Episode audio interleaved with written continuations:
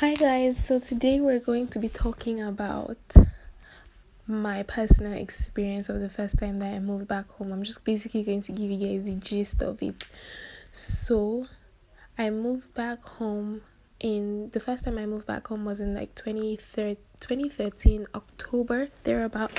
First of all, let me just tell you guys that I was not the biggest fan of Nigeria the first time I had to move back home. I remember my dad literally he came for my grad and he literally had to drag me back home with him. Yes, like my best friend, even though she used to laugh at me because I was not the biggest fan of Nigeria, I, I was terrified of my own country.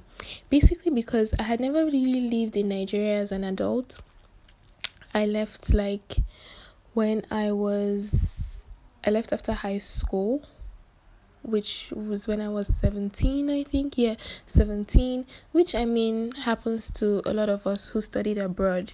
So immediately after high school, you leave and you know travel to your country of study, which is exactly what happened to me. And I think I I came back home just twice. Okay, the first time I came back home was because I was changing countries. So I was moving from one country to another, and then I came back home to make that change.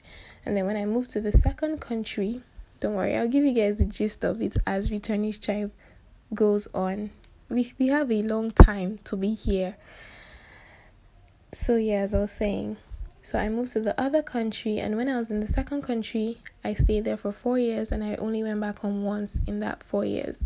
So you can imagine, I had no clue of living in Nigeria as an adult. So I was moving back to Nigeria when I was 22. Yes, I turned 22 just before I moved back to Nigeria. And I was terrified. I can tell you, like, where to start from. Who do I know? My friends, none of my friends. And to make matters worse, I grew up in Calabar, right?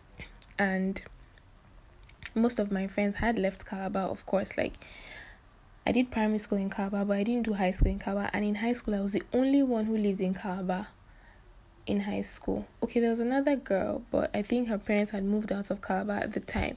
So I was basically moving back to a place where I didn't have friends, I didn't really know anyone, and I was